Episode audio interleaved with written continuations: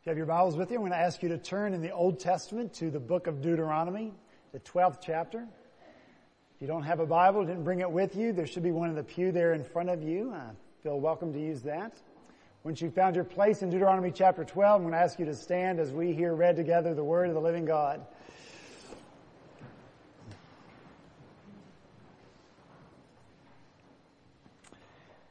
Deuteronomy chapter 12, beginning in verse 4, this is the word of the Lord. You must not worship the Lord your God in their way, but you are to seek the place the Lord your God will choose from among all your tribes to put his name there for his dwelling. To that place you must go. There bring your burnt offerings and sacrifices, your tithes and special gifts, what you have vowed to give and your freewill offerings and the firstborn of your herds and flocks. There in the presence of the Lord your God, you and your families shall eat and shall rejoice in everything you have put your hand to, because the Lord your God has blessed you. You are not to do as we do here today, everyone as he sees fit, since you have not yet reached the resting place in the inheritance the Lord your God is giving you. But you will cross the Jordan and settle in the land the Lord your God is giving you as an inheritance. And he will give you rest from your enemies around you so that you will live in safety. Then to the place the Lord your God will choose as a dwelling for his name. There you are to bring everything I command you, your burnt offerings and sacrifices, your tithes and special gifts, and all the choice possessions you have vowed to the Lord. And there rejoice before the Lord your God, you, your sons and daughters, your men servants and maid servants, and the Levites from your own towns who have no allotment or inheritance of their own. Let's pray together. Father, we ask now that you would once again bless the reading and hearing of your word. That's your promise to us. Or that's the power of your word. It brings blessing and change and transformation to our lives when your truth is applied by your spirit. So Lord, we pray that that would be the reality for us this morning. As your word goes out, as your spirit fills us, we pray that you would bring transformation to our hearts and our lives. Lord, we long to be more and more every day the people that you call us to be. So we pray that you would accomplish that in us and through us as we come to your word together. In Jesus' name, amen. Thank you. And be seated.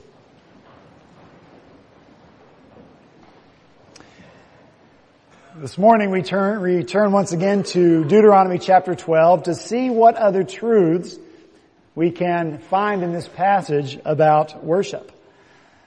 As we've seen, worship takes first place. It's the number one command in this law book that we find in Deuteronomy that's comprised of chapters 12 through 26. Because above all, and before all, you and I are to be worshipers of God. Above all and before all, that's the call in our lives, to be worshipers. So it's certainly worth our attention for another week and even another week after this one to learn all we can about worship, what it is, and how we're to do it. So let's have just a brief recapitulation of some of the things that we've been considering over the course of the last two weeks. Some of the truths about worship. First is that worship must be God-centered. I know it seems counterintuitive to say such a thing, that worship must have God, Father, Son, and Holy Spirit at its center, but as many of us maybe most of us have experienced in our lives. Whatever God ordains is right and good for us, our enemy opposes. What God ordains, our enemy opposes. And if God ordains that worship is good for us, if worship is right for us, and He certainly ordains that, then Satan will attempt to pervert that act or prevent it altogether. Sometimes we know that happens through a direct attack. There are people in the world, lots of people in the world, who are forbidden by their governments to worship. If they do, it comes at the cost of arrest or even the cost of their lives. But sometimes it's more indirect, more imperceptible, so that it looks like worship, what people are doing, but it isn't. People gather in a place that's built for worship. They wear clothes designed for worship. They say they're worshiping, but not so much. You know, in our Christian education series next door, we're in a series that we're calling Christ and Culture. And we've been looking at the culture out there in the world around us. And we've kind of been evaluating that culture and to see where it's consistent and where it's inconsistent with the truth of God's Word. Well, I'm eager to see what we're going to discover in a few weeks in that class when we look at the culture out there, particularly things in the culture that aren't consistent with the teaching of God's Word, but to see how those things inconsistent with the Word of God have found a home in the church. They're comfortable here.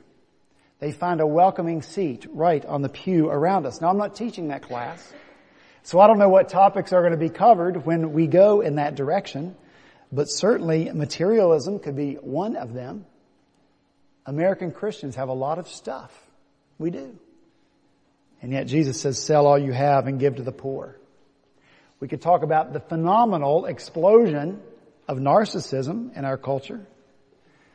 And we can consider Jesus' words, whoever wants to be my disciple must indulge themselves. Oh, excuse me. I read that wrong. Let, let me try that again. Whoever wants to be my disciple must deny, yes, that's the word, must deny themselves and take up their cross and follow me. Jesus also said God is a spirit and those who worship Him must worship in spirit and truth and yet in some ways uh, we're, we're more concerned if the sound man shows up on Sunday morning than if the Spirit of God does. There are lots of imperceptible ways in our self-centered, consumeristic culture that it insinuates itself into our worship service until it brings about a worship coup. That's what our enemy seeks to prevent, to pervert worship. Where self, that's you and me, should be standing before the throne of Christ, the King, ready to serve Him in actuality, self moves closer and closer and closer to the throne until a coup takes place and we enthrone ourselves and we expect to be served in worship. Worship becomes I-centered. What I think, what I feel, what I want. Songs become I-centered. I think, I feel, I want.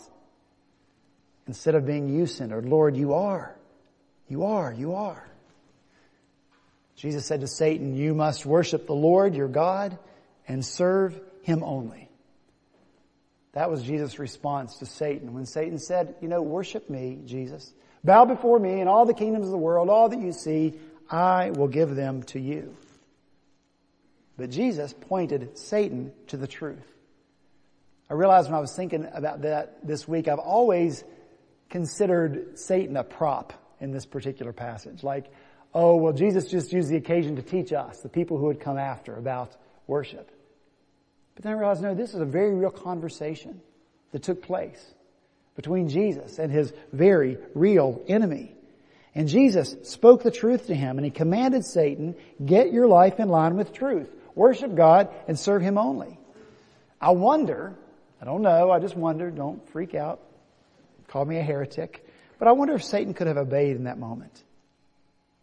If God's truth as it came from the lips of Jesus could have pierced his rebellious, self-centered, narcissistic, glory-craving heart, and if he could have repented and worshiped God as he had done in the glory and splendor of heaven before he tried to usurp that glory for himself. I don't know the answer to that question, but I know it's answer for us. We can let God's truth redirect and realign our lives where we may have been me-centered in worship, making it all about us and what we like, we can repent and we can worship God and serve Him only.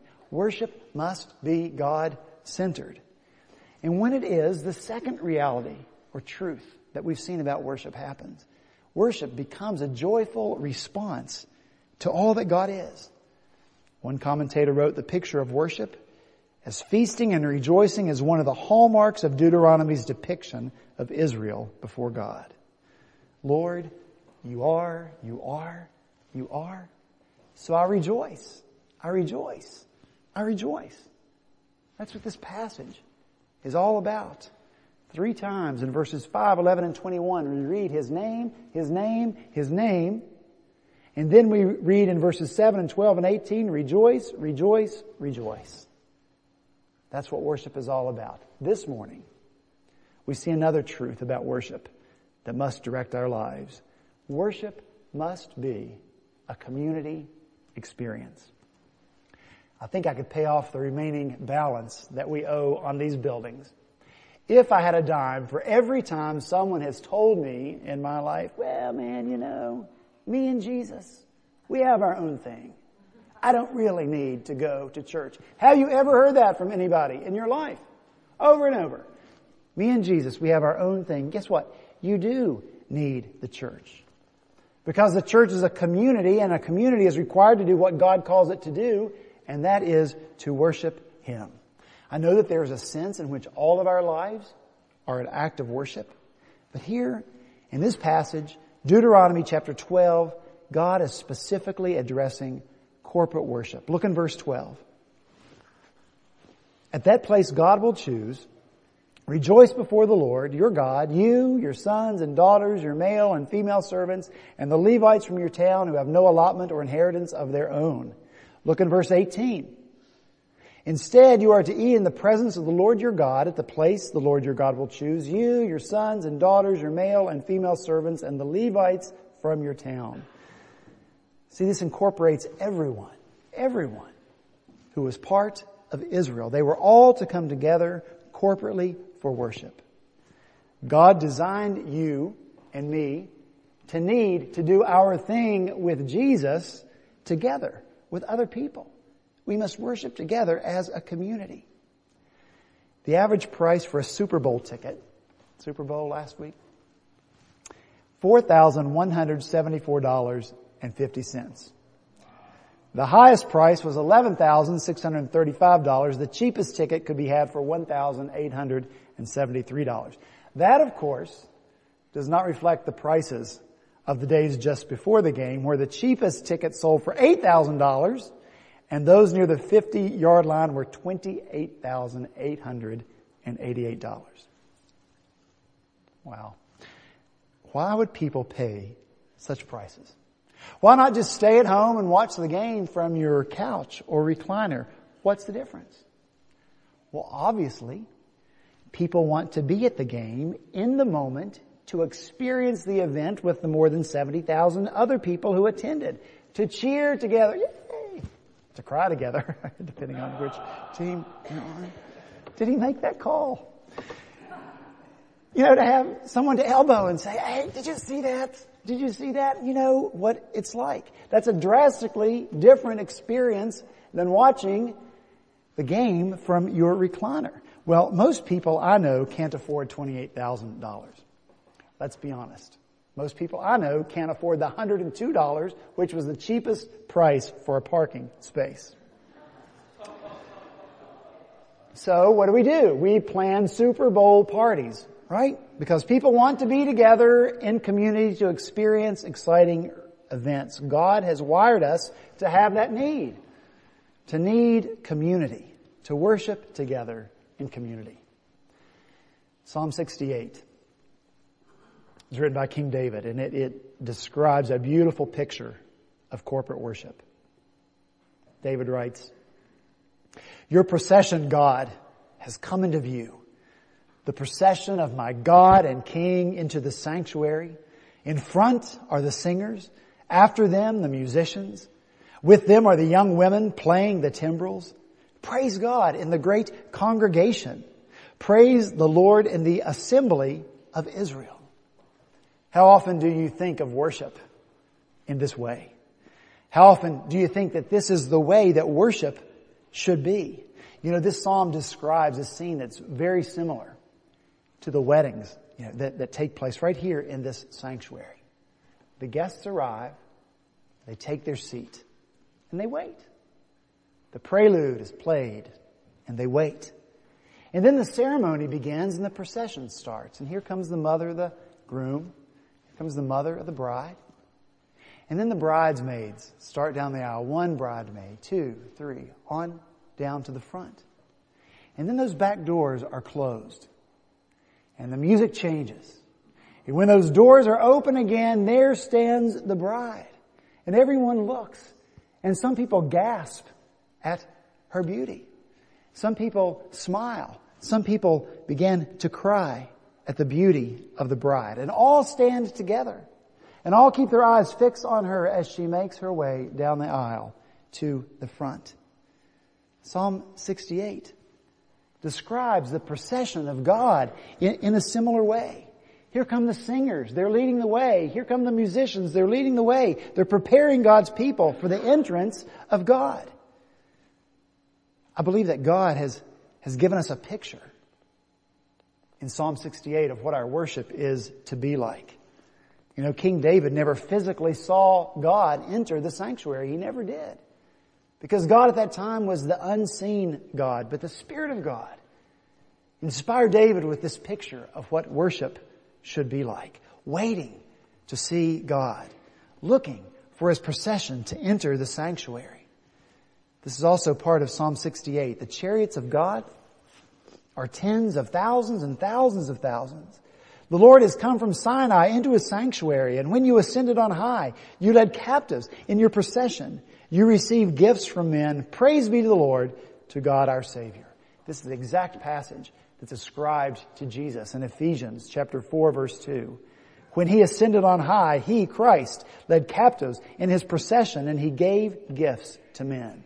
Worship is about the procession of Christ our King. And so when we come to worship, we should come with this sense of, of, eager expectancy. Something will happen when we, God's people, are together in worship that will not happen anywhere else. Together. We are eager and we're expectant because we know that we will see together a, person of great beauty when the worship begins, when the doors are open, when the eyes of our hearts are open to see the person of Christ. And when our eyes are truly fixed on Him, we may gasp in wonder and amazement. Maybe we'll smile at all the praise and the, and the glory that's being given to Jesus, our friend, that He so rightly deserves. Maybe we'll cry, overcome by the reality of who He is and what He has done for us. We may want to elbow the person beside us. Say, look at Him. Look at him. Isn't he amazing?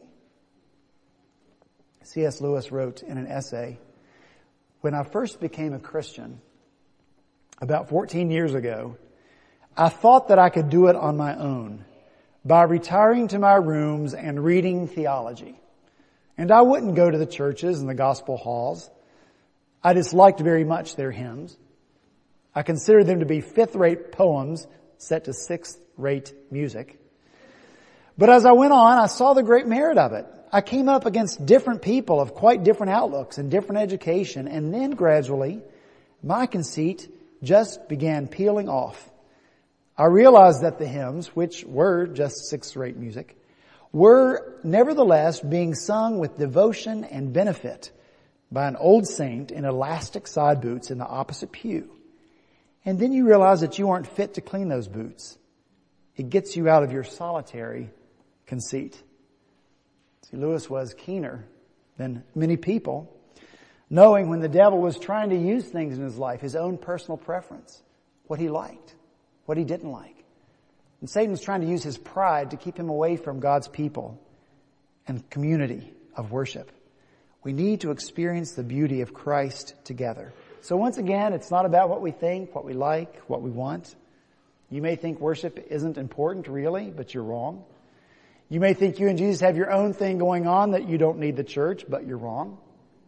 It's all about what God wants for us. And God wants His people to worship together. Worship must be done in community. Secondly, we think about worshiping together in community, God describes that community for us here in this passage and what it ought to look like.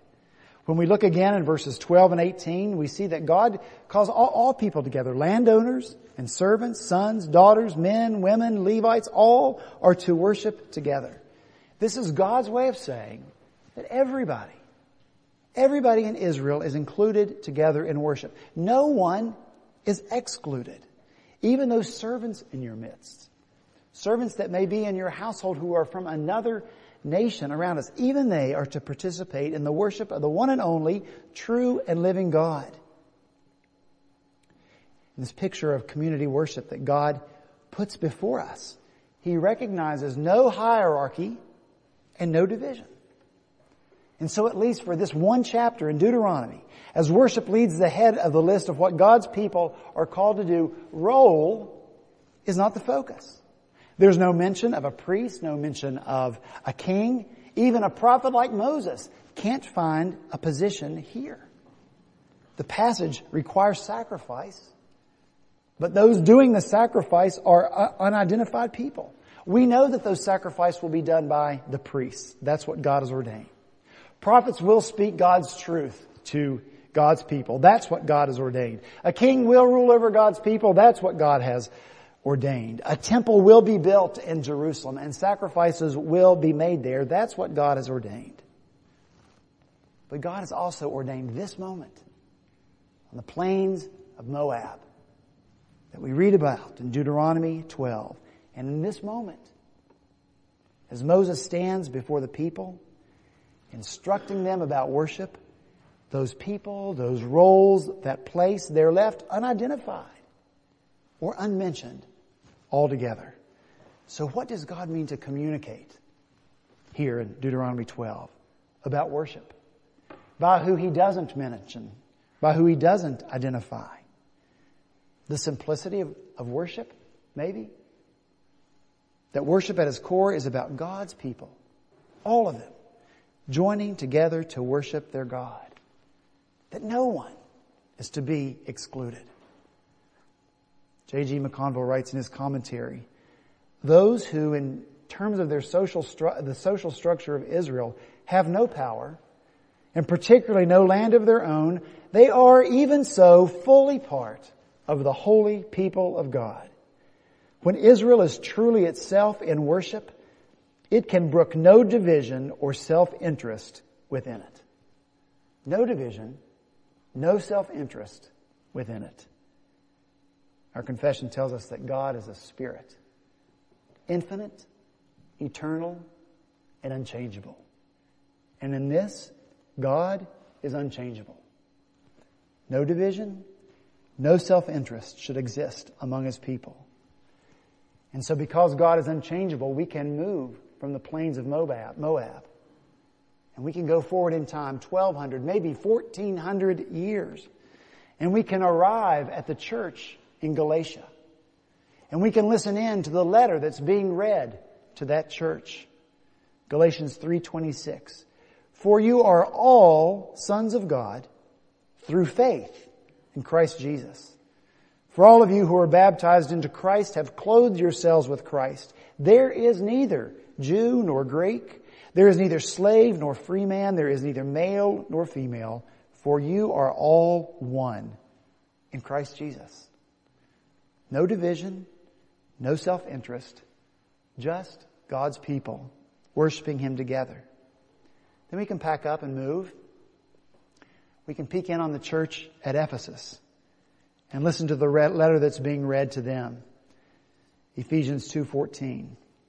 For Christ himself is our peace, who has made us both one and has broken down in his flesh the dividing wall of hostility by abolishing the law of commandments expressed in ordinances that he might create in himself one new man in place of two, so making peace and might reconcile us both, Jew and Gentile, everyone, to God in one body through the cross, thereby killing the hostility.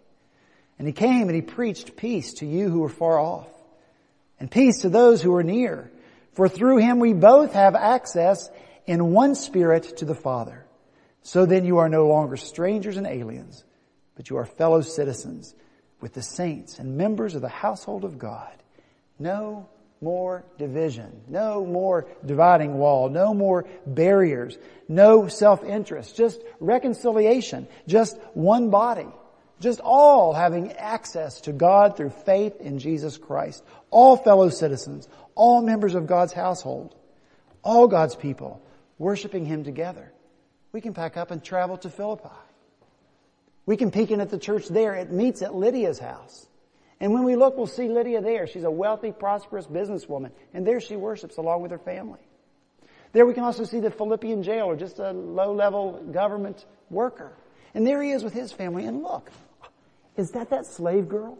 Is that the slave girl from whom Paul cast out that evil spirit, and here they are, rich, slave, in between, worshiping together. Why is this so important? Why is it so important that there be no division among us, no self-interest? Why is this a non-negotiable with God? It's because when God's people worship this way, it's a picture. It's more than a picture. It's a proclamation of the gospel. Because we are proclaiming that all people, landover, landover, slaves, men, women, prophets, priests, kings, it doesn't matter, all stand in equal need of the saving grace of God. All stand in equal need of the saving grace of God. The ground is level at the foot of the cross. And all people are to be invited. And all people are equally received when they turn to God through faith in Jesus Christ. When we worship in this way, with no division, then we proclaim hope. Everyone, even those without hope who may be peeking in from the outside, maybe those people can spot themselves here in the pew beside us. And they can have hope to know that the gospel is powerful, powerful enough to break down every barrier between us. God's power is not limited to reach. And God's heart is not limited to love all kinds of people. Do you believe that? That's what this kind of worship proclaims. It proclaims the power of the gospel. 1 Timothy 2 1. First of all then, I entreat, I urge that entreaties and prayers, petitions and thanksgiving be made on behalf of all men, all kinds of prayers for all kinds of people. Paul goes on to write, this is good and acceptable in the sight of our God, of God our Savior, who desires all men to be saved and to come to the knowledge of the truth. For there is one God, one mediator between God and men, the man Christ Jesus, who gave himself as a ransom for all the testimony given at the proper time. See, this is God's heart. All kinds of prayers offered for all kinds of people. And this is the heart that God wants reflected when His all kinds of people come together to worship Him. So what message do we send to the world when we're not obedient to God in this matter? When our community doesn't look like the one described here? Do we communicate that God is a respecter of persons? Likes some, not others? Do we communicate that the ground is not level at the foot of the cross? I will confess to you I have tremendous guilt whenever I think about passages like this, whenever I think about this topic, because I see God's heart. It's reflected in His truth. And then I see the reality that greets my eyes. We don't have much heterogeneity in this room. You know, we don't. Not in race, not in social or educational background, not really in age. The older ones of us are kind of out of the loop. We truly are birds of a feather and we have flocked together. But the goal of looking at God's design for worship isn't to inspire guilt within us. The Lord is in the business of removing guilt. The goal here is to inspire hope within us. The goal here is to inspire passion within us. The gospel is powerful. The gospel is not limited. It isn't. It isn't like you are looking down at the speedometer of your 1953 Volkswagen Beetle and seeing that it only registers 80 miles per hour and giving up in despair and saying this is the best I can ever do. It's more like you're looking down at the speedometer of your 2014 Bugatti Veyron and seeing 260 miles per hour and knowing that that's more than you will ever be able to use or should be able to use in your life. So we're inspired with hope and passion because we know that the gospel can accomplish more than we can handle. We know that the gospel can accomplish more than we can even imagine. Dividing walls, they can come down. Barriers, they can come down. The gospel transcends them all. All kinds of people from all kinds of places can come to faith in Christ. That's the hope of the gospel. And so our focus this morning isn't on who we don't have among us right now. The focus is on who we are willing to have. More than that, who we are longing to have, and more than that, who we can have. All kinds of people from all kinds of places and races and all kinds of socio-economic backgrounds. The goal is about not letting this thought and not letting this hope end right here at the close of the sermon. After the song is sung, we go out and we don't think about it ever again. No. It's about continuing to pray together as a church family. That this would be a reality for us. It's about planning strategically from this sanctuary that is right smack dab in the middle of the historic district of a city for almost the entirety of its existence has been racially segregated. That's the reality. What do we do to break down the walls and the barriers to make our worship more colorful? What can we do to make it a reality that we are worshiping here on Sunday mornings beside someone from the east side and someone from High Battery? Because all people stand in equal need of the gospel. And the good news is that God can give help and heal and give hope to all of them. No one's too high, no one's too low, no one's too rich, no one is too poor. And that's why this all-inclusive worship is so important. Because it's a picture of the gospel. Please let me say this is not something that we can force. Please don't go out and drag someone kicking and screaming to, to worship. Hey, you, you're homeless. Come, you're going with me. What? Is that a Bulgarian accent that, that, I, that I detect? And throw a hood over their head and drag them here? That's not the point. It isn't about quota. X number of any race or economic background. That's not the point. It's about our hearts. Who do we see God to be and who do we see ourselves to be? Because if we see who God is and who we are before Him, we won't see any boundaries at all. No division. All in equal need. And so we've got to make sure that our heart is right in this. That we want what God wants. And then we ask God for what we want. Lord, make our worship, multicolored, multi everything. You make that happen. That is the request, the desire of our hearts, but we will leave the answer to that prayer in your hands. Lord, you bring who you will bring. You save who you will save. But by our living example, by our living example here on Sunday mornings, we want to proclaim the truth of the gospel. We want to proclaim the truth that all can come and all can worship through faith in Jesus Christ with one heart and one spirit and one voice. We as one body give praise to the Lord. And together we have this one goal to see Christ exalted until the earth is filled with the knowledge of the glory of the Lord as the waters fill the seas. Let's pray together.